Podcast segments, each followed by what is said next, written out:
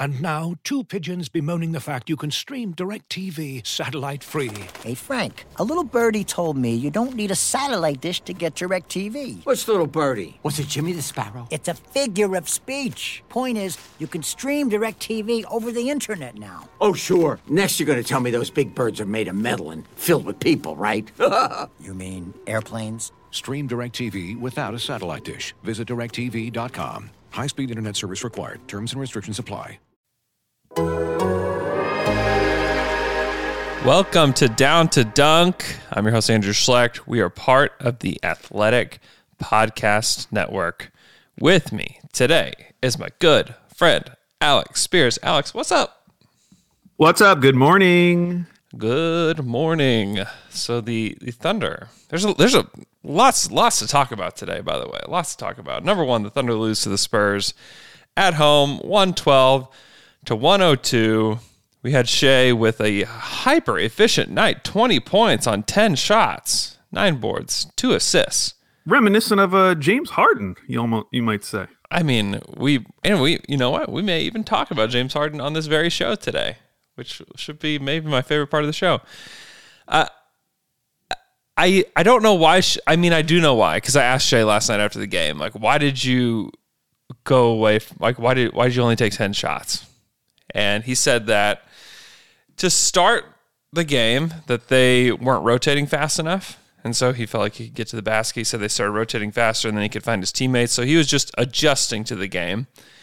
And if that's who Shai is permanently, that's fine. I think it's actually good for like the future of the Thunder that you don't have this guy that's only looking for himself.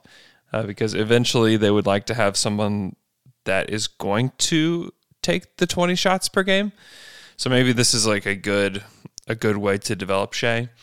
Uh, but I'd also like he could have gotten 40 last night if you would have just adjusted his scoring to what they were doing. You know what I mean? That's kind of what I was getting at. And he's like, yeah, they adjusted. And so I just let my teammates do it all. Yeah, no, I, I agree with that. And in fact, I was watching that game, I was thinking back to our conversations at the beginning of the season where we were kind of trying to figure out what is Shai's ceiling. Because, you know, obviously there's a contingent of Thunder fans who think that, you know, maybe Shai could grow into the number one guy on a championship level team. Mm-hmm.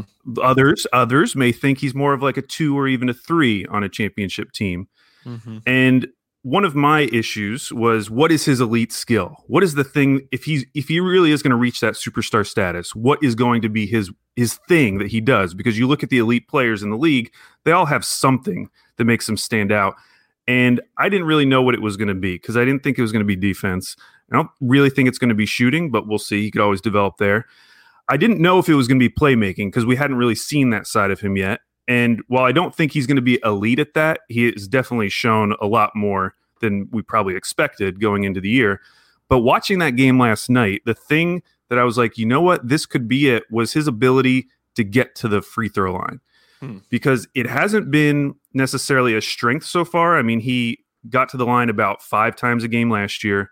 He was at about that same amount through these first nine games. And then last night he got to the line nine times and now he's at 5.7 free throw attempts per game. But you watch the game and it's so easy for him to get to the rim. And you brought it up on Twitter. Chris Fisher brought it up on the broadcast. He is second in the league in drives. So he has the opportunities. He's driving only behind Luka Doncic. Like that's the only player who takes who does yep. more drives than him. So he's mm-hmm. getting the opportunities. If he can develop that skill that James Harden, uh, there he comes, he's back again, that James Harden has of drawing fouls, I really do think he could become one of those guys that's averaging upwards of eight to nine free throw attempts per game. Because if you go look at the top 10 in free throw attempts, like listen to these names Giannis, Trae, Bradley Beal, Joel Embiid, KD, Luka, Harden, Zion, Steph, and Dame it's like murderer's row. Like if you get into that top 10, like you're basically a star. I mean, Zion's the only one that probably isn't at like star level right now because he hasn't yeah. been an all-star game. And the lowest on that list, which is Dame, he's only at 6.8 attempts per game. And I watching that game last night, like there's no reason why Shai can't at least get to around seven this year. I feel like that's a reasonable goal for Shai. He's already at 5.7. and maybe that becomes his elite skill. What do you Yeah. what do you, you think that that could make sense? I mean, like pairing that with his ability to change speeds really quickly, and it's and it's different than like like Westbrook was also like a really good guy at changing speeds, and that's how he got to the free throw line. He did it by going much faster. He'd have this burst of speed. Shai does it by doing the opposite. Like he gets into the lane, he just slows down, and these guys just feel like they just fly by in slow motion, and then he's able to like get to the rim. Uh, and so if he can time it right where he's just getting fouled a lot, then I think it's it's absolutely something that he could do. Uh, Shai is also ninth in potential assists per game, which I understand not liking the stat potential assists because it's not it's I don't know. I'm I maybe average the most potential miles per per thought in my family. So like I think about running all the time. I don't really do it all that much. Uh, these assists are also not a real stat either, but it is showing that he's setting guys up um, a lot. I mean, ninth in the league in potential assists. It's more than Ben Simmons, more than Kyle Lowry, more than Steph Curry, more than LeBron, more than Ja Morant when he played. So I think that's also something to watch for because I think there was like a, a sincere question of what, not only like what is Shai's elite skill, but is he a point guard? Was a question that we had before this season. And I would say that starting off this season, I think it's a resounding yes, he is a point guard. Yeah, I think he is too. And but I don't think that precludes you from going and getting another ball handler. You could even get another guard. Um I, I you know, I, he's not to the level of like he doesn't dominate the ball in like the way a Trae Young does or even like a Luka does. So, and that's Mhm. one of the great things about him is that you can fit a lot of pieces in with him. So, the idea of bringing in a Cade Cunningham, um, which that dream is seeming farther off, but maybe we'll see. Um, but somebody like that, I think, could fit in very easily with Shai, and then you'd have two elite ball handlers and playmakers on your team. Yeah, you can't. And in this day and age, you can't have too many guys that can shoot, pass, and dribble. And As the just- Warriors are showing us. Yeah, right. Exactly. That I think that really just versatility is really the next like frontier of the NBA, where everybody can do everything, and then how do you game plan for that? And so if the Thunder build this team, they're kind of building a team like that now, where like Bazley can do everything, not at an elite level, but he you can at least see the path to him getting there. Shai does everything. Uh, Dort can, do, I mean, Dort can do everything. We'll talk about him here in a few minutes. Uh, Pokusevski's a guy that profiles as a guy that can do everything, and so if you can just get a lot of those type of guys, and Cade Cunningham is one of those guys as well because of his size. I mean, he can guard fours, like he'll be able to guard fours in the NBA, uh, and so you could put out these kind of wacky lineups with, with him uh, or with who whoever they get. You know, Jonathan Kuminga is is probably not quite as versatile, um, but he's got really good size and really good potential. Uh, so I I think they would like to build a team that can really do everything. it's amazing to think back to those uh, KD Russ teams, especially at the end, where that was one of the reasons why we were so excited about Dion Waiters because it was like mm. finally a guy that could potentially play both ways. He plays on both sides of the floor. Like, how cool is this? I know. Because at the time we had, you know, Kanter, we had Robertson. Like there were so many guys who only played on one half of the court. Anthony Morrow, yeah. Yeah, Remember, we also we was, used to always play the game like if you could combine two Thunder players, two Thunder role players to create one actually good Thunder role player, would it be? and I think that kind of lends itself to the way that we think about Lou Dort because I think that we just have like Andre Robertson PTSD when it comes to Lou Dort, and he's shooting the ball really well. And I think mostly everybody is still like, yeah, I don't really believe it. Uh, he's a thunder shooting guard. there's there's no way that he's actually going to be a good shooter. And he he's doing it. I night in, night out. Like he first play of the game, first offensive play of the game for the Thunder, he makes a three. And he's made a three in all 10 games. I don't know if there was ever a stretch in Andre's career where he hit a three in 10 games in a row. And it doesn't seem unsustainable and it doesn't seem like it's not going to continue to happen. Of course, there's going to be a night where he goes like 0 4. That happens to everybody. That happens to Klay Thompson. That happens to Steph Curry. That happens to everybody. Uh, so like Lu Dort's not like precluded from that happening to him, but man, there's something there's something there with Lou Dort. There's a lot there's a lot more than than maybe what we initially thought with him. Yeah, and even last year when he was shooting, you know, 26% from 3 or whatever it was, we still noticed that it felt different than Robertson because he was so much more willing to take those shots, especially as we we saw in the playoffs when he took a ton of threes. Um, he looked way more confident, and his form has never looked terrible. Like it's his shot has never looked broken. Like mm-hmm. maybe he doesn't look like Steph Curry, but he looks like he can shoot a three pointer consistently. Like he has a consistent shot, and so seeing what he's doing this this year, obviously it still feels like fool's gold in some ways. Like, is he really going to shoot over 40%? Is he really going to jump 14 percentage points in just a short amount of time? but on the other hand, he had we it's still a small sample like his his entire career. Like that 26% he shot last year, that was only in 36 games. So it's probably yep. not representative of who he is. Mm-hmm. So let's give it more time and, and see where it where it ends up. Yeah, I tweeted this last night, and this still kind of blows my mind that he has the most made threes on the team through 10 games. Yeah, I would have never guessed that. I mean, if you were if somebody asked you before the season, "Hey Alex, would you bet $50 to win $500 on him making the most threes through 10 games?" I mean, I, I mean, I'm a gambler, but that's pretty good odds right there. I, I would have told you, Alex, you're flushing 50 bucks down the toilet. It's just going to be gone. Well, that's fine. That's your that would be your opinion, but that, those are great odds. it would have been my opinion, and it's it's wild to me. It's only by it's by two two made threes, all, only behind Mike Muscala here, who's made 19 on the season.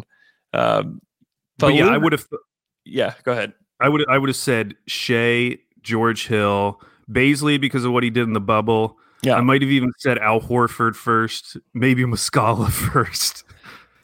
Yeah, without a doubt. Without a doubt. I would have said that. but no, it's Lou. He just continues to play a really, really good basketball. And he's not, and it's not like it was in the bubble, even where there's no defense on him and you just throw the ball to him and, and he's just wide open and he has to either shoot it or the offensive possession dies. I mean that's that's what the options were. And that's why he had to shoot it so many times. In like I think it was game 5 and game 7 that Lu just shot a ton and there were opposite results. Game 5 he just missed everything and then game 7 he made everything. Uh, it's I don't know. The defenses are adjusting and they're guarding him, and he's still making them. And he's he's has a level of confidence that I would say for a role player for a young guy is not super common, um, and certainly not common among guys that the Thunder have had at that spot. Yeah, although the one thing he does share in common with some of these under Thunder players, which is unique to this team, is how many guys are willing to drive the basketball to the rim. Mm-hmm. Between Dort, Bazley, obviously SGA, we talked about, and Hami, like those are four guys who are confident in their ability to catch the ball in the wing and drive it in and see what happens. And they're, you know, they're not all great at it. They're not all great finishers yet. Um, I think obviously Shai's the best of the bunch, but those other three guys are all getting better. I mean, Hami has had some layups in these past couple games that have been super impressive just in mm-hmm. terms of using his strength, using his speed, using his athleticism, which we've always known he's had, to make yep. some really nice finishes at the rim. Yeah, I I don't think I don't know that Hami's a guy yet. I don't know that we can declare that. Uh, guy watch 2021 last night proved that he's not. But he's he's showing quite a bit, and there were there's he still has his moments. Like he's got tunnel vision. Like I I think he's passed to Pokusevski once all season, uh, and he gets tunnel vision, and it's Hami time and whatever. But the guy has been productive. I mean, he's shooting 55 percent from the field on the season. Uh, he doesn't shoot threes. He's only shot 11. Uh, he's a little over one per game, which is fine. Like you still have to take them in my opinion. Like you still have to, if you're going to be on the wing, you have to at least take him when you're wide open. And he's only made three. Uh, but to me, that's fine. He's shooting well, well above what he has been in the past, uh, and he's getting to the free throw line and making his free throws. I've been impressed with him. He's he gets out on the break. He's very efficient in the fast break. So I think I think there's much more of a path to him being uh, an NBA player than I thought even five games ago. He really has shown improvement, and he's talked about how he collaborates with his teammates, and I think that that's that's super important. Yeah, and I think two huge developments. One, being on a team that's taking 43s per game, I think is really helping a player like Hami mm-hmm. because in the past couple of years, they were doing like the Robertson thing with him, where just like stick him in the corner, and we were having to watch these corner Hami 3s mm-hmm. which would were just all over the place. And now, because there's so there's so much more space on the floor, he's actually getting to showcase what he does well, which is using his athleticism to get to the rim, or in some cases to take mid range shots, which he is all of a sudden very confident in. Yeah. I don't know if that's a great shot selection going forward, but I it's it's interesting to see because we hadn't really seen that before this year. Yeah, it's it's strange how, how well he's doing. He's twenty two. He's only twenty two percent from ten to sixteen feet on the season. So uh, he doesn't take up he doesn't take many shots from there. He hasn't this season. They're more of like the three to ten feet variety, and he's shooting fifty percent from three to ten feet. And he's shooting seventy six percent at the rim that's and that that won't that won't stay. But man, it's it's really impressive. But that's why, impressive. like, when, when you talk about, you know, if we're being real about Hami, where could he fit in a future team? Playing down low, even though he doesn't necessarily look like a power forward, but mm-hmm. playing around the basket does seem to be where he would be best utilized because he really does have some skill around the basket, as we've seen this year. He does. Yeah, I think his his ultimate destiny is to keep getting stronger, which he has every year, and then to be a backup four and just come off the bench, be a change of pace guy.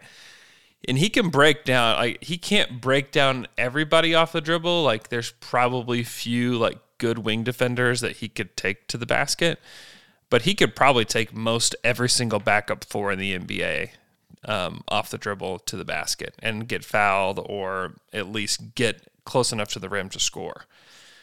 So I'm I feel pretty confident in that as just an ability that he has, and then obviously he's he's a chaos creator uh, on the defensive end, good or bad, and then uh, can create in transition. So yeah, he's doing things. He's making some things happen, which which is good because not not every guy does that. Not every player in the NBA does that. Uh, the Thunder currently sit at five and five. They're they would be in the play-in game if the season ended today. Thank God it does not end today. Uh, the Thunder are 14th in pace in the league. Their offensive rating is a 103.6, which is 28th in the NBA. Their defensive rating is 10th in the NBA at a 108.2. Uh, negative 4.6 net rating. This is all from basketball reference, by the way, which will be different than NBA.com. Um, I don't exactly remember what the difference is, but they are different. Uh, so, you know, the and the schedule is about to get really tough. They play the Lakers tonight, and the Lakers. This this maybe could lead us into a conversation, um, but the Lakers just stomped the Rockets last night. Just absolutely stomped them. And so LeBron and AD didn't have to play very much. And so the Lakers come to town tonight. And so I'm interested to see if LeBron and AD play. I think they will. I was talking to Mo last night um, for the Daily Ding, and he was saying that LeBron has played all his back to backs.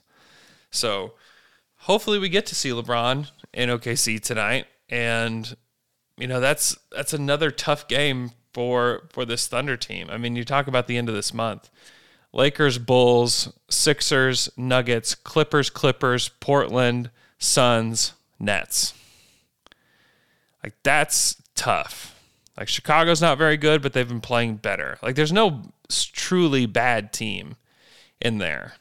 You know, there's not a Charlotte in there. There's not an Orlando in in there. I mean, that's that's a tough end of this month. So I'm I'm curious as to how they'll finish. I think that we feel like we know a ton about this team. I think we'll know a lot more at the end of this month, like truly what this team is.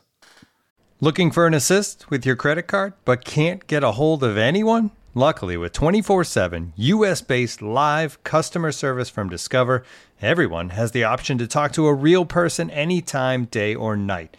Yep, you heard that right. You can talk to a real human in customer service at any time. Sounds like a real game changer if you ask us. Make the right call and get the service you deserve with Discover. Limitations apply. See terms at discover.com/slash credit card. This episode is brought to you by Michelob Ultra, the official beer sponsor of the NBA. Want to get closer to the game than ever before? Michelob Ultra Courtside is giving fans the chance to win exclusive NBA prizes and experiences like official gear, courtside seats to an NBA game, and more. Head over to michelobultra.com slash courtside to learn more. Yeah, I, I agree. Some of these matchups are going to be really difficult, especially that stretch from Denver to Phoenix, because those are all on the road. That's a five game road trip in the it, it, towards the end of January. Mm-hmm. Um, and then the the ones I'm looking forward to, just because who knows what it'll look like by that point. February 1st and February 3rd, back to back, both at home against the Houston Rockets. Who will we be playing? That's a great question. How long do you think this lasts? Because and James Harden he gets on post game and it's kind of like starts revving him up a little bit. Like Kelly Iko asks him a question about, you know, what this team is and how far away they are. And he's like, yeah, we're pretty far away from where we need to be. Uh, and then I can't remember who it is. Mark Berman, I think, asked him another question about the team. And he just says they're just not good. Let me find let me find the quote because it's pretty spectacular. Uh, I just can't believe he said it. I mean, I honestly was just in shock. Okay, he said we're just not good enough. I love the city. I literally have everything, everything that I I've done everything that I can. I mean, the situation is crazy. It's something that I don't think can be fixed. And then he said thanks and got up from the podium and left. Yeah, I mean, first things first, shout out to the Houston Rockets because before the season there was a report that they said that they were willing to get awkward.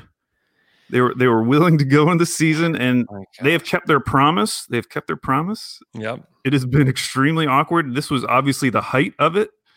I mean, we just haven't seen something like this in a long time with this level of player yeah. coming out and, and being this direct with everyone. Because as as you well know, we follow a few Rockets accounts. There were still Rockets fans holding out hope and actually putting a lot of uh, a lot of their eggs in this Lakers game basket, hoping that okay, we're at home. If we can play well against the Lakers, maybe that will show James that this team is real. Like this team so is, is, worth sticking so around sad. for. Oh, it's so sad. Maybe he will see the brilliance of Christian Wood and rehab John Wall and Demarcus Cousins, Boogie coming off the bench, and he will realize, you know what, this team can do it. In fact, this team is better than any Houston team that has ever stepped on the floor with James Harden. Christian Wood is the best big man he has ever played with. And if that was the uh, case, if James Harden really was using that game as any kind of uh, like marker for how the team is doing, it was about as brutal as it could go. Yeah. Because not only do they get blown out for most of that game, but the Lakers were just like playing with them. Like LeBron oh. took that LeBron took that 3, immediately turned around, didn't even watch it go in. It was great seeing Schroeder there on the bench, just getting so excited. Oh yeah. It like they were just destroying them all night, like mentally, mentally destroying them. Harden absolutely tanked that game. Maybe he was reading the comments section. Maybe he was on Twitter trying to figure out what are these Rockets fans thinking? Oh, they think that this game is a barometer? Okay. Okay. I'm just going to tank this game. And even John Wall said as much after the game.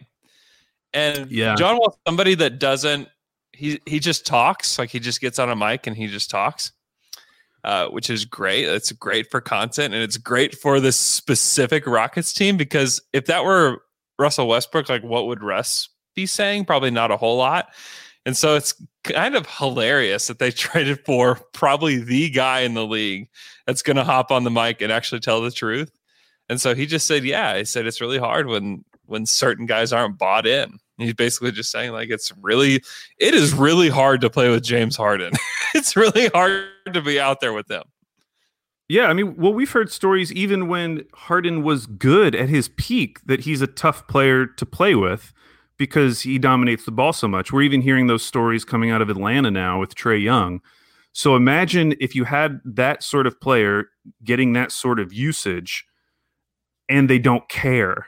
So you're still like running the offense through them, running it around mm-hmm. them, but they do not care what happens. Like that would be one of the toughest situations to play in, which is why I think they have to sit Harden.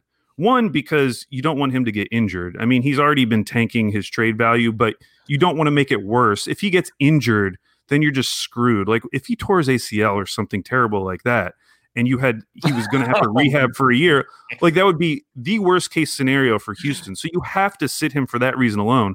But also, like you have to give your brand new head coach and these players you brought in a chance. And you're not giving them a chance right now. You're killing the team by letting James Harden play.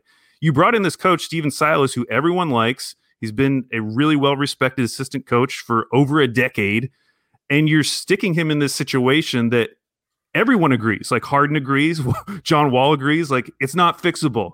So like why do we keep trying to do it? And i think if they just took him out of there you know i don't think this team without james harden is the worst team in the league. I just don't. Like they still have enough nba players where maybe they're not a playoff team but they're going to be able to start building something even if it's just silas being able to put in his offense yeah. But as long as you're letting James Harden on the court, it's going to be not just awkward, but like detrimental to your team. That's why they have to trade him. Like, just trade him already because the leverage that they had, they have destroyed. And it's probably out of just like maybe ignorance, I guess would be the word, or just like lack of experience, right? Because you have this brand new GM who's never done this before. He's never he's never been a part of a team that had to trade your number one guy. Like they've yes, they have traded uh, Russell Westbrook. Yes, they have traded uh, Chris Paul. Sure, but you always had the backstop of James Harden, where no matter what happened, like you were going to win 50 games and you were still going to look good at the end of the day. Uh, they've never had to trade this guy, this kind of guy, and so the lack of experience there is really showing because they thought, oh, okay, we're going to let this get uncomfortable okay, well, your leverage is gone. Your leverage is absolutely gone. And this is why you can look at what Sam Presti did and like genuinely praise it with all the superstars that he's had to trade because he worked with them directly. He worked with their agents and was like, hey, listen, we understand what the situation is. If we will try to find a destination for them, which where would you like for them to go? And none of this leaked out because it didn't have to right? It right. didn't have to leak out because a lot of times, and this is how the NBA works, is if a player's not getting what they want from a team, that's when they call Woj. That's when they call Shams Charania and say, hey, listen, here are the teams that we would like to go to. I mean, they've been directly leaking it to the athletic. Hey, right. here's the new list. because they aren't listening. Here's the new list this is where we want to go. Listen up, other teams that we're not supposed to be talking to. Put together a package and call the Rockets because this is where we want to go. I mean, that's that's why you don't want it to get there. That's why Sam did what he did. and it didn't hurt the trade value. So I've seen even Rockets fans like say it's ridiculous to think that you have to trade James where he wants to go. Well, it did not hurt the Thunder's trade whenever they traded with the Rockets with Russell Westbrook. It didn't hurt it. It didn't hurt the the quote unquote leverage that you think you have whenever you have that you think you have when you have to go where the where the players want you to go. Like it didn't hurt the Thunder with the Clippers. It gave the Thunder a target and said, "Hey, we'd like to get a deal done," and the Thunder still maintained leverage. And those were still unique circumstances, but I think the Rockets probably had a chance to create one of those circumstances for themselves, it, even if it were the Nets. Because I think the Nets were probably in a circumstance, and they may and they may be now still, where you can just take a ton of draft capital from them. And who knows what that looks like? Who knows? Like, is Kyrie Irving going to retire in a week? Is that what we're is that the mm-hmm. NBA that we're headed toward? Where Kyrie Irving's like, yeah, I think I'm just done. Like, would anybody be surprised at this point if Kyrie just mm. said, yeah, I, I, I think I'm done playing basketball. I'd, I'd like to do a lot more in this world. Like that wouldn't surprise me whatsoever. And so if you're the Nets, to me, you need to try to make a deal. And if you and if the Nets can get a do-over where you trade Irving to Houston, I think they should do it ASAP. I know. Perk tweeted that out last night. Yeah. And of, of course, you know, it, it's Perk. So you're like, oh, he might just be saying this. But at the same time, it's like, well, hold on. Why is Kyrie out? Like, what if this were true? What if this rumor that Perk randomly brought up yesterday of Harden for Kyrie is true? And the reason why Kyrie's gone is because he heard about it and he's pissed, which I think he would be. Yeah. And he probably wouldn't want to be playing. I don't know, but I, I'm sure from Houston's perspective going into this season, their calculus was look, we have an example with Anthony Davis where they let things get uncomfortable and they still got a huge haul for their player. I mean, it was bad. He wore the "That's all, folks" shirt. It was it was all the questions after those games. That team was going nowhere. Yeah. The, the difference, though, is that there was always the Lakers. The Lakers were always there, and you always knew that the Lakers had a package with a ton of young guys, a ton of picks that was always going to be available. Mm-hmm. That team doesn't really exist in this scenario. I mean, I guess you could say it's the Nets, but that Nets package is nowhere near what the Lakers package was. Like they right. can't even get to that level of what the Lakers package was. And the further this goes on, it, it does feel like his trade value is diminishing. I don't know by how much, but it's it's going to need to be a team that is struggling this year and it feels some pressure to do something. And I yeah. don't think that team anymore is the Sixers. Like the Sixers M- Embiid could win the MVP this year. They're the third best record in the league right now at eight and four. They're looking pretty good. That starting lineup is amazing. Mm-hmm. So, like, who's it going to be? Who's the team that's really struggling? You might say the Raptors, but again, yeah. we, we've talked about that one before. Like, it would have to be Siakam, and then you have a team with Harden, Lowry, and VanVleet. I don't know if that's really what they want to do. Be a lot better than what they have now, though. It would be. And then the other team you look at in the West who's been struggling is the Nuggets. Harden certainly is going to solve their defensive issues. They're not trading for James Harden. Yeah. Yeah, they don't seem like the type of team that would trade for James Harden. So I don't know who that team is going to be because I feel like everyone else can talk themselves into like, we like our team right now. Let's see how it goes. Sure. Yeah, I don't either. I, I don't. I, I think I've always thought that Brooklyn will just be the team that will get it done. And I think what you really have to lean on is just the draft. Like kick the can as far down the road as you can with draft picks and get them unprotected. Like that's that that's what the big ones have to be, right? Like that's that's your big pieces. Like Caris LeVert, really nice player. He has to be in the trade. Uh Caris LeVert is just dragging you to the middle. You know, like that's it's not where you want to be. Uh, so and Jarrett like Jarrett Allen's been surprisingly good this year as well. And so if he's included in the trade, and like honestly, like removing those two and adding James Harden, like talent wise, yes, huge upgrade talent wise. Like, what exactly does that do for the Nets as far as championship contention? Like you had, they'd have to replace Jarrett Allen somehow, right? I mean, I guess maybe you get PJ Tucker in the trade. Like you have to slide PJ Tucker in the trade too, and then maybe you're you're much better. Yeah, um, but I and and I look at other teams like you know Orlando, especially now that Fultz is out. Like maybe they tell themselves like, oh, this is something we could do. But after seeing that press conference last night where James Harden comes out and says we're not good enough, like, are, if you're Orlando, do you really want to bank on being good enough, quick enough for James Harden not to do the exact same thing to you? I just I don't know how this ends. I don't I mean, either. obviously, it ends with him not being a rocket, but I, I, don't feel like it's, it, there. There was a chance before the season where I truly felt like they're going to get a haul for James Harden, and this is going to work out as well as it can work out, and things will be fine in Houston. Like their team will be good enough that they're not going to be tanking because I don't think they're, they've never really been a franchise who's tanked. Yeah.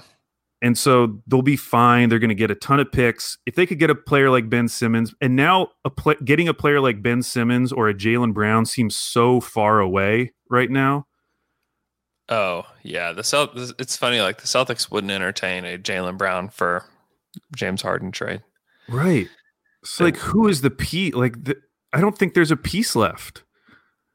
I know that's why, and that's why I just keep going back to the Nets, where the Nets are saying like, "Hey, still, here."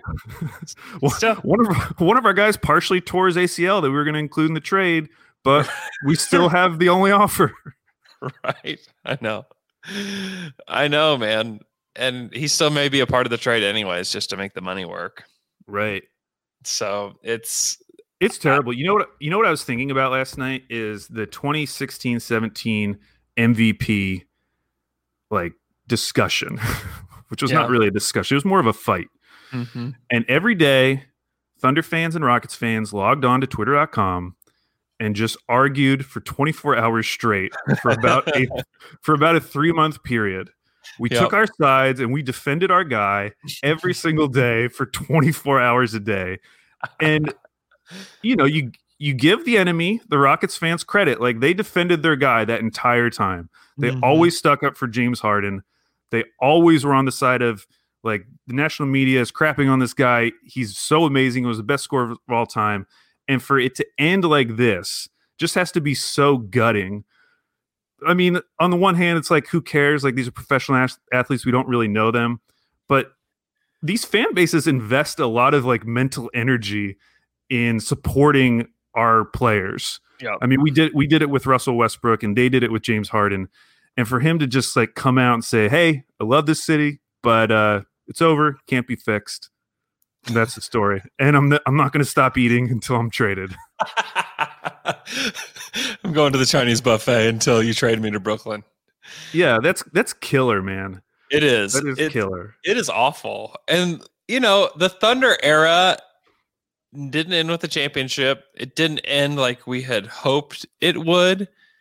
But Sam Presti has a vision for the future with this team and could see beyond like okay, like if this Russ Paul George thing doesn't work, like what can we possibly do? I think they had gone through those exercises already and knew where it was going to go. And they had a plan and they had an exit strategy for the team.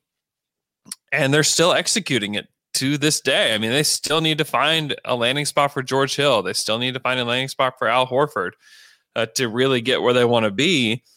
And you can see the future with this team. Now, if they don't get like four first round picks and like a pick swap for James Harden, like a nice young player, it's going to be brutal because then who's you don't really have anybody to build around. Know like people really think Christian Wood is great and he puts up nice stats, but I feel like he's just a giant Ramon Sessions out there putting up great stats. I don't know how good he actually is.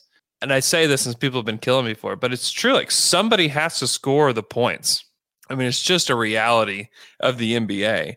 And Hamidou Diallo has been one of the guys for the Thunder that has scored the points recently, and that's great. And he's shown some ability there. Like you have to have some ability to score the points. But the truth is that most guys in the NBA have the ability. I mean, look at look at Miami's box score last night.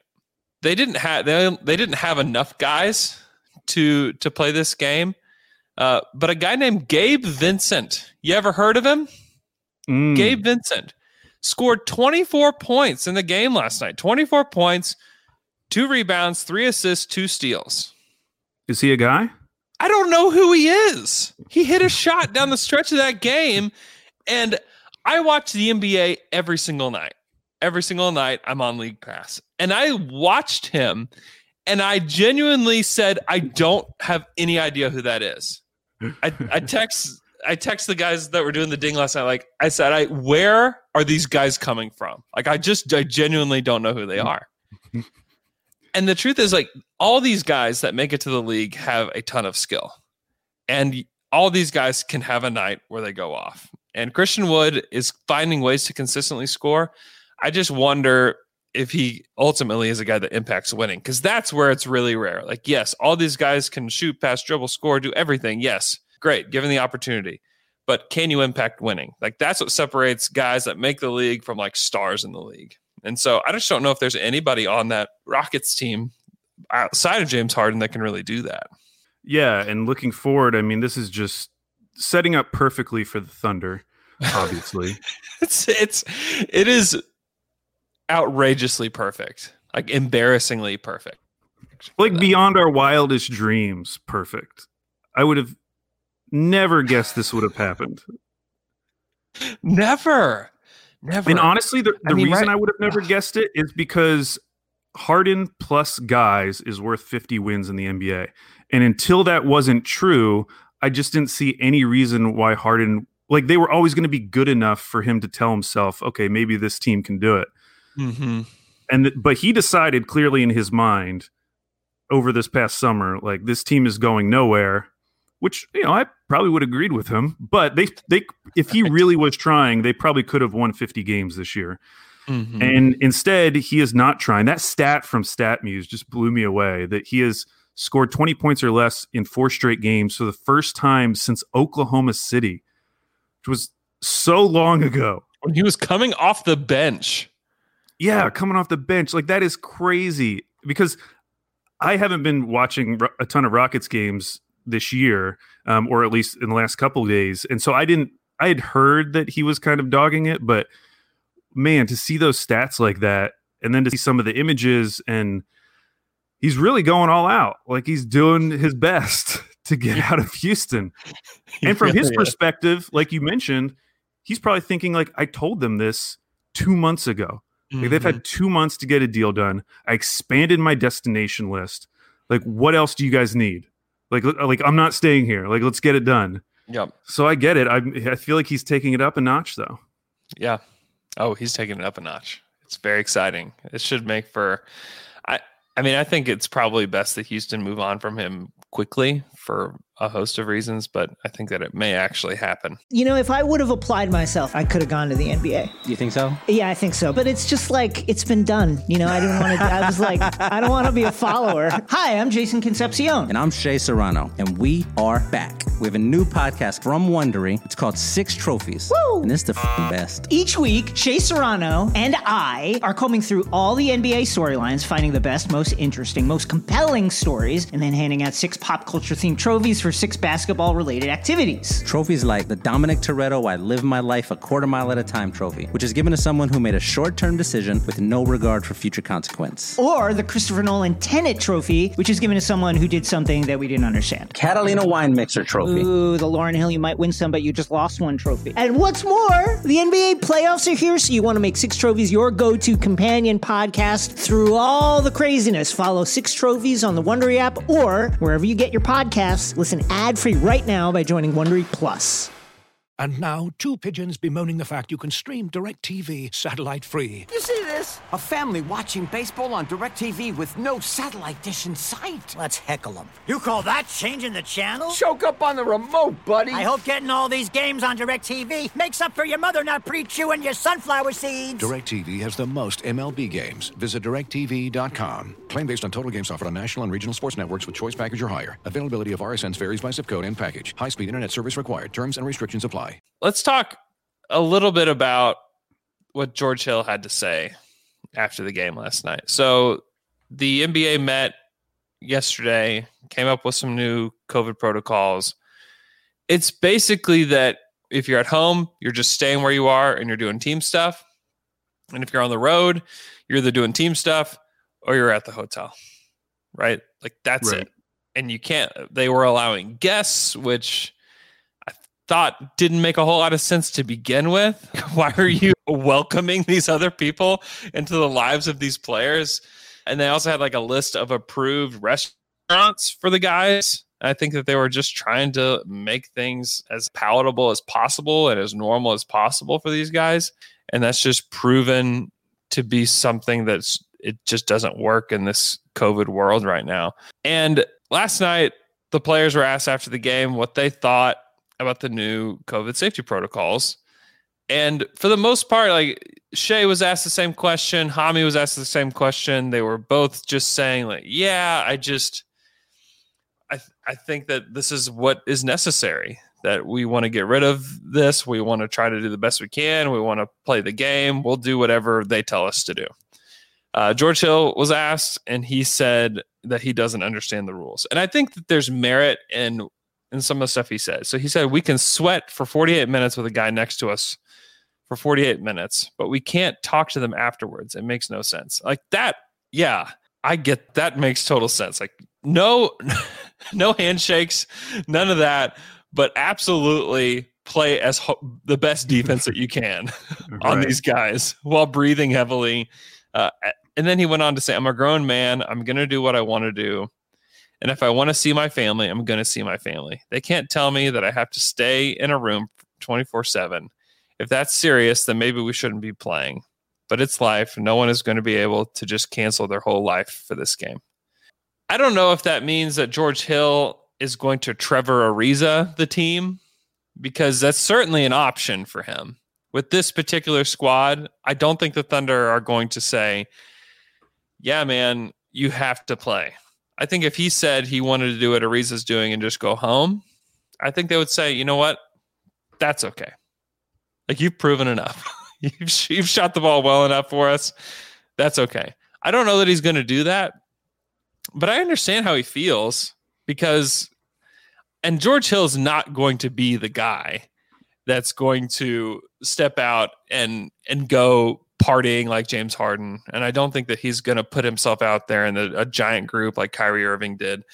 I don't think that's the guy that we're talking about. He's just a guy that wants to be able to spend time with his family outside of the game. Yeah, and I, I think the reason why it's different for him is because, you know, he was traded here just a couple weeks before the season started. I'm Yep. assuming that his family did not pack up and buy I a live in market. Oklahoma exactly. City. Yeah.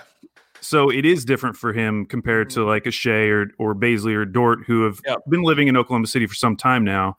And if they had any family, they're gonna, you know, they're they're they've established roots at this point.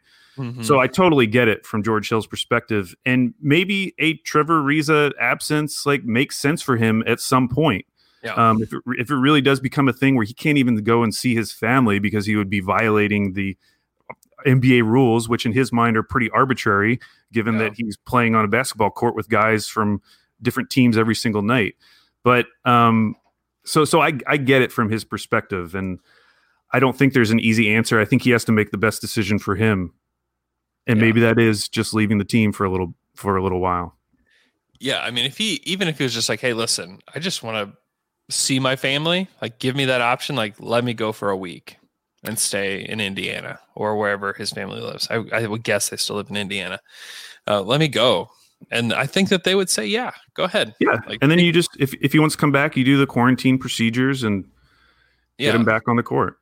and yeah, I feel I feel for him because this it's not it's not easy, and especially being separated from your family and the NBA saying, "Yeah, you got to be separated." Yeah, I get it, and it's and what can be frustrating, like it's all in the name of the dollar, right?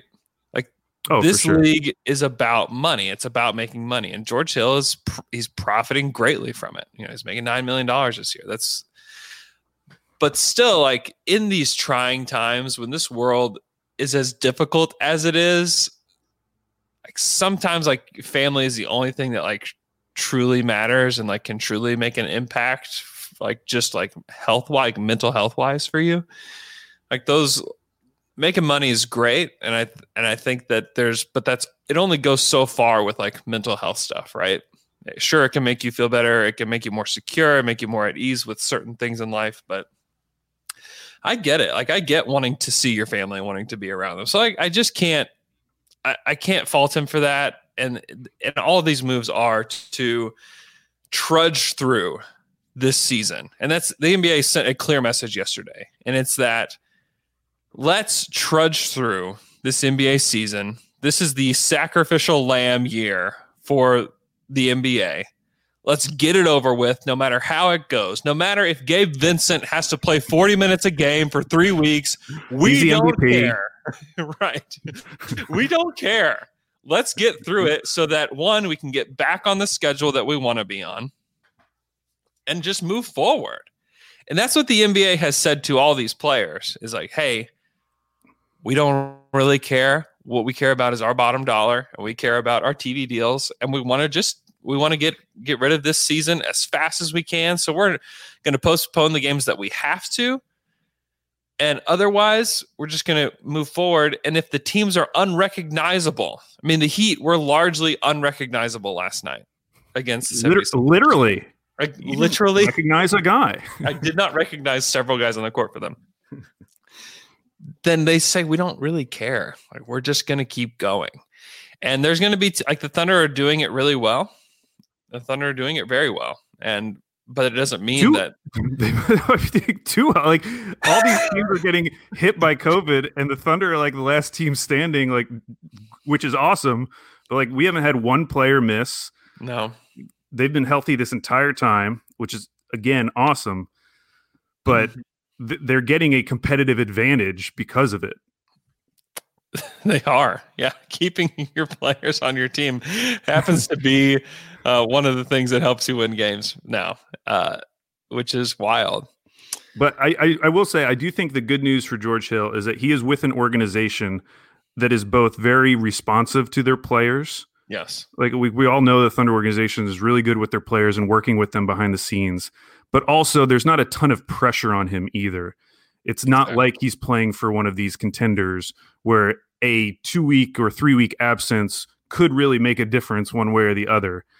Um, so I, I think that's good. There's a lot of flexibility there with George Hill, and so I think in at least in his case, it'll probably get worked out one way or the other. Yeah. I think yeah, I think he he's going to get traded too at some point. I don't know when. It could even be today. Who knows? The the dude is going to go to another team and that flexibility that exists with the Thunder may not exist for very long. And I think also part of the hope is that like we are in some of the darker times with regards to COVID today where the vaccine has not caught up with where it the country wants it to be and the numbers are just surging because I think in part because the vaccine is here, I think people have just completely let go of the rope.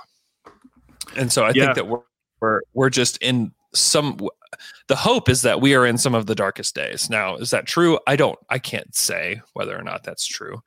Um, but the hope is that this is these are some of the darkest days and once we get into March, April, May, like things start to look a lot better.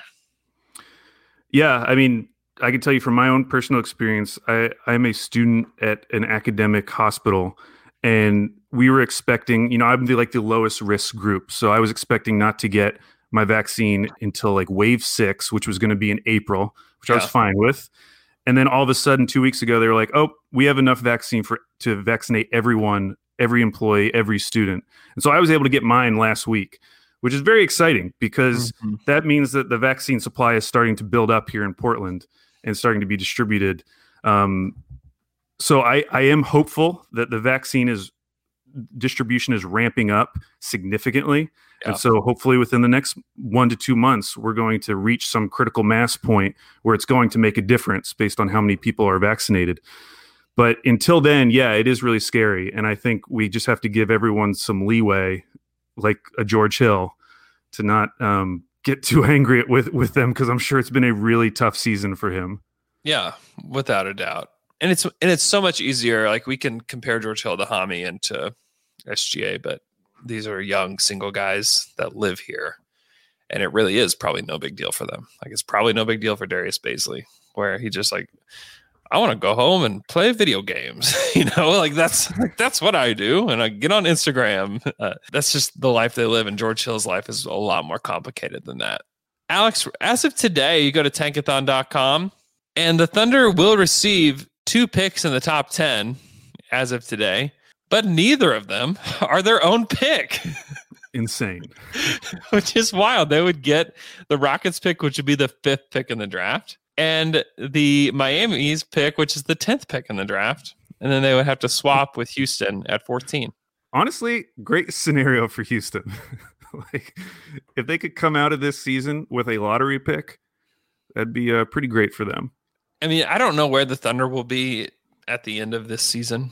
I think that they're going to lose a lot of games in the next two months, but there's still there's a lot of games to be played, and all these teams are very much clumped together. And I think like teams that I think for sure will be worse than the Thunder, Detroit, I think will be worse because they've already gotten off to such a horrific start. They're two and eight. I think the Minnesota Timberwolves will be a really awful team like so awful that the Golden State should be a little bit worried about them not getting that pick. I think Toronto will get things together.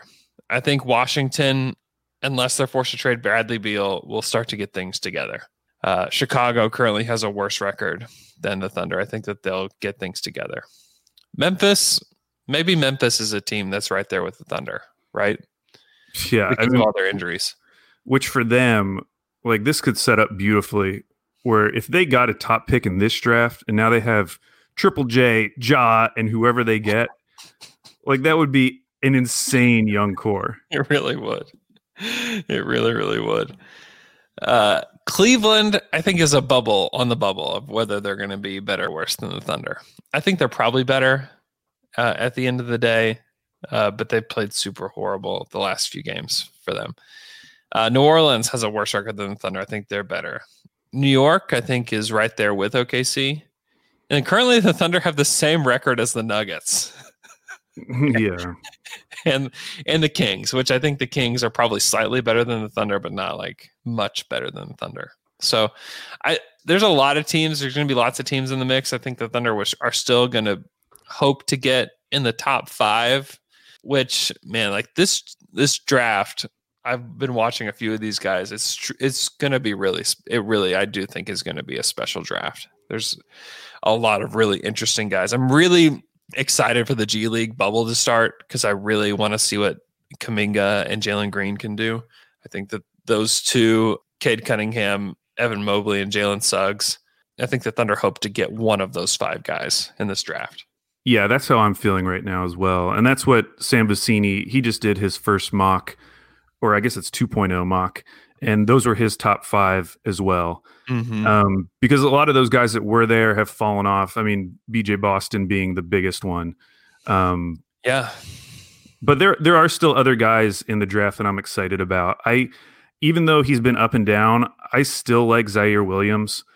Just he he looks like it, he can he's going to be an NBA player, and with his shooting he's if he fills out his frame, like I just think that he's very raw right now, and I'm I'm ex- but I'm excited for what he can be. Mm-hmm. Um, and then there's just some like weird guys like M- Moses Moses Moody and uh, Scottie Barnes, like just really yeah. interesting guys. Um, so I, I think it's going to be a really fun draft. Now on the back end, Andrew of Tankathon, Golden State currently in 18th in the 18th spot. If they would have won last night, Thunder would have their pick. I know. I was rooting for him. I know. They really blew it in the fourth quarter. How could you, Steph Curry? And currently they are behind uh, Charlotte. And if that is the way this ends up, Charlotte preventing us from keeping our pick after we after we poo pooed Charlotte all year, I'm going to feel like an idiot. But I, there's hope there. There's hope with this. Oh, pick. for sure. Yeah. Oh, and I think I think and, and Golden State fans believe this too. Uh, you know, go on Sam Esfandiari's uh, Twitter, he believes that they are like he, he put their over under for trades this season at one and a half. Like he is really thinking that this team is going to make a move, which makes sense because they do need help, but they are in prime position to make a move if they want to. And if they do, if they can upgrade that team in any way, because watching that fourth quarter, there are still guys on that team where I'm like, how are they playing on the Warriors? I know, man if they can upgrade like one or two of those bench spots just to regular NBA guys, I think the pick is assured. Like I, I would if they can just get two more guys in their bench rotation, I would feel great about getting that pick from them. They're not that far away. No, no, it would be great. I mean, look where the Sixers are with with their pick from the Thunder. Like that's one of like the only things they're like outside of like having Embiid and Simmons is Tyrese Maxey's been really pretty fun for them. And Mike Muscala gifted them that. He did. He just handed them this gift of Tyrese Maxey. And so the, the Thunder may may get that a, a similar gift uh, hilariously from Steph Curry to the Thunder, which just seems wrong, but you know, I don't know enough about this draft to say who at 20 the Thunder should be targeting, but I think that if the Thunder do start losing just a crap ton of games, which I think will happen in the next two months, then uh, like our coverage will definitely shift quite a bit um, over to that because if the Thunder do have a chance to get somebody at like four, 11, and 20, Man. I mean, we'll have to know the whole first round. We'll have to know probably all 50 guys. And they have the Wolves uh, second round pick, which, yeah. which could be like the 30 it'll be in the high it'll be in the low 30s like they could have the 32nd pick in the draft as well.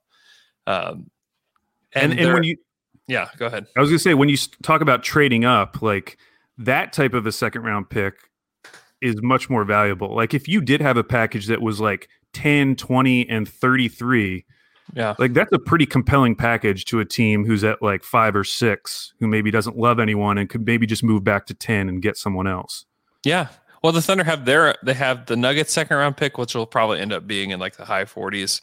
Uh, but they have their own second round pick. They have the second round pick of the Wolves. So they could have like two picks in the 30s, a pick at 20, a pick at at around 10, 11, 12, and then their and then their own pick. And frankly, uh, they have to consolidate some of those picks. Otherwise, we're going to be drafting a bunch of Vits, Vit Kretsch, Kretschky, yeah, is that his name? yeah, Vit Krejci. Yeah, yeah, uh, you're right. They they're not they're not going to draft at all of those spots. They just won't. They just won't do it. I, I don't know if they can. I mean, I guess they could do some draft and stash, but at some point, you're going to have to be getting rid of valuable guys on your roster just to make spots. So they, they got to squeeze these up. Yeah, I think they. I think they will. And if they can even grab like another pick in the first round, what for George what Hill? More, what more do you want, dude? I want it all. What, what are we gonna do with all these picks, dude? You can. I mean, the the Thunder have been in this position before. Where I don't want to get Danny Ainge. I want to get Danny Ainge. I'd love to have a team that had Jaylen Brown and Jayson Tatum right now, along with Marcus Smart. Well, yeah, uh, those picks I'm less worried about. Yeah. Um, and Sam Sam has learned a lot. I feel like Sam has had to learn a lot through his first stint, you know. But yeah, I think it just gives you it just gives you more options. Like if they trade with the Nets and they end up with the 23rd pick or whatever, then you can package those to like trade up to 12 maybe you know with the team that's right there. so exciting stuff i mean it really is when you just take away the season and if things do go poorly which i think that they're set up to go pretty poorly that it's it becomes pretty exciting pretty fast for this team uh, with the NBA draft and the off season. So and the thing but, is, like, some people are like hate the tanking stuff, and I I get it. Like, uh, you want your team to win, that's great.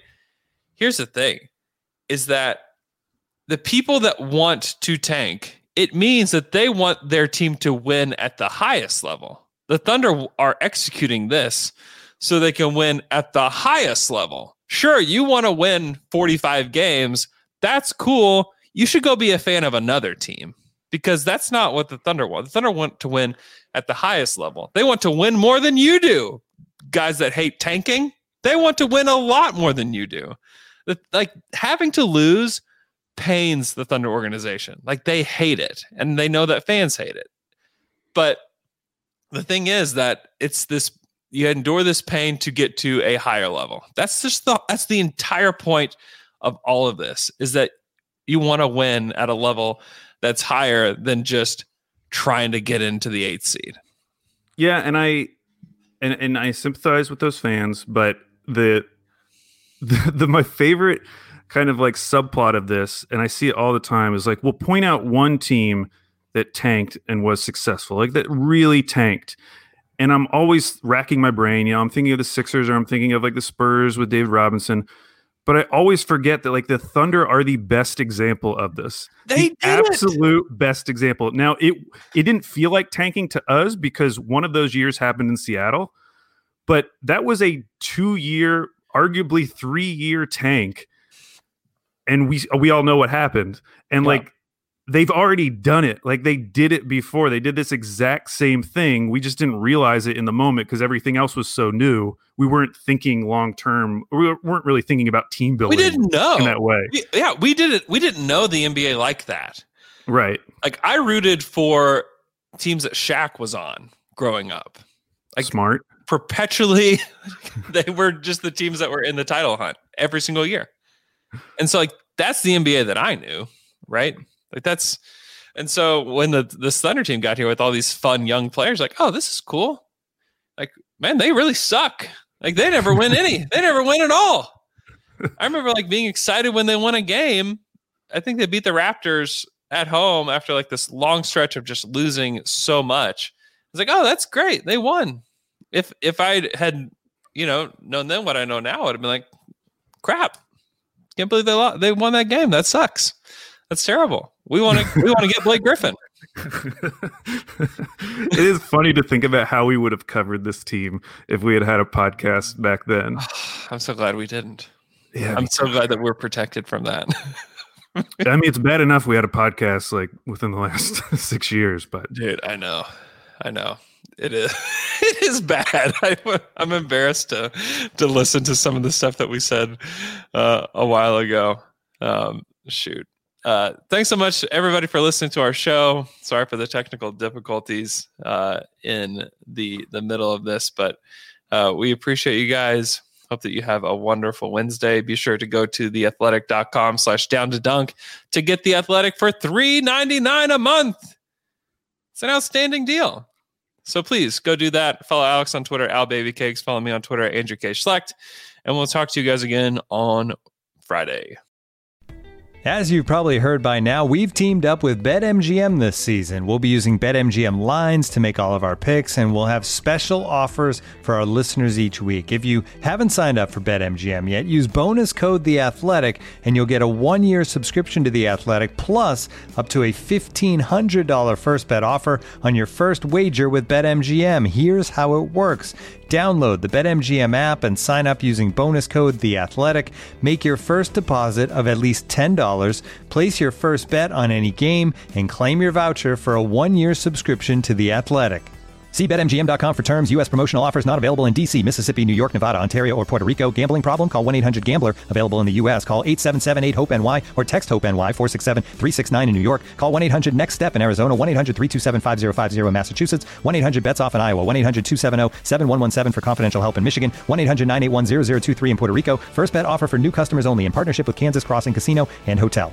Don't forget, if you haven't signed up for BetMGM yet, use bonus code The Athletic, and you'll get a one-year subscription to The Athletic, plus up to a $1,500 first bet offer on your first wager.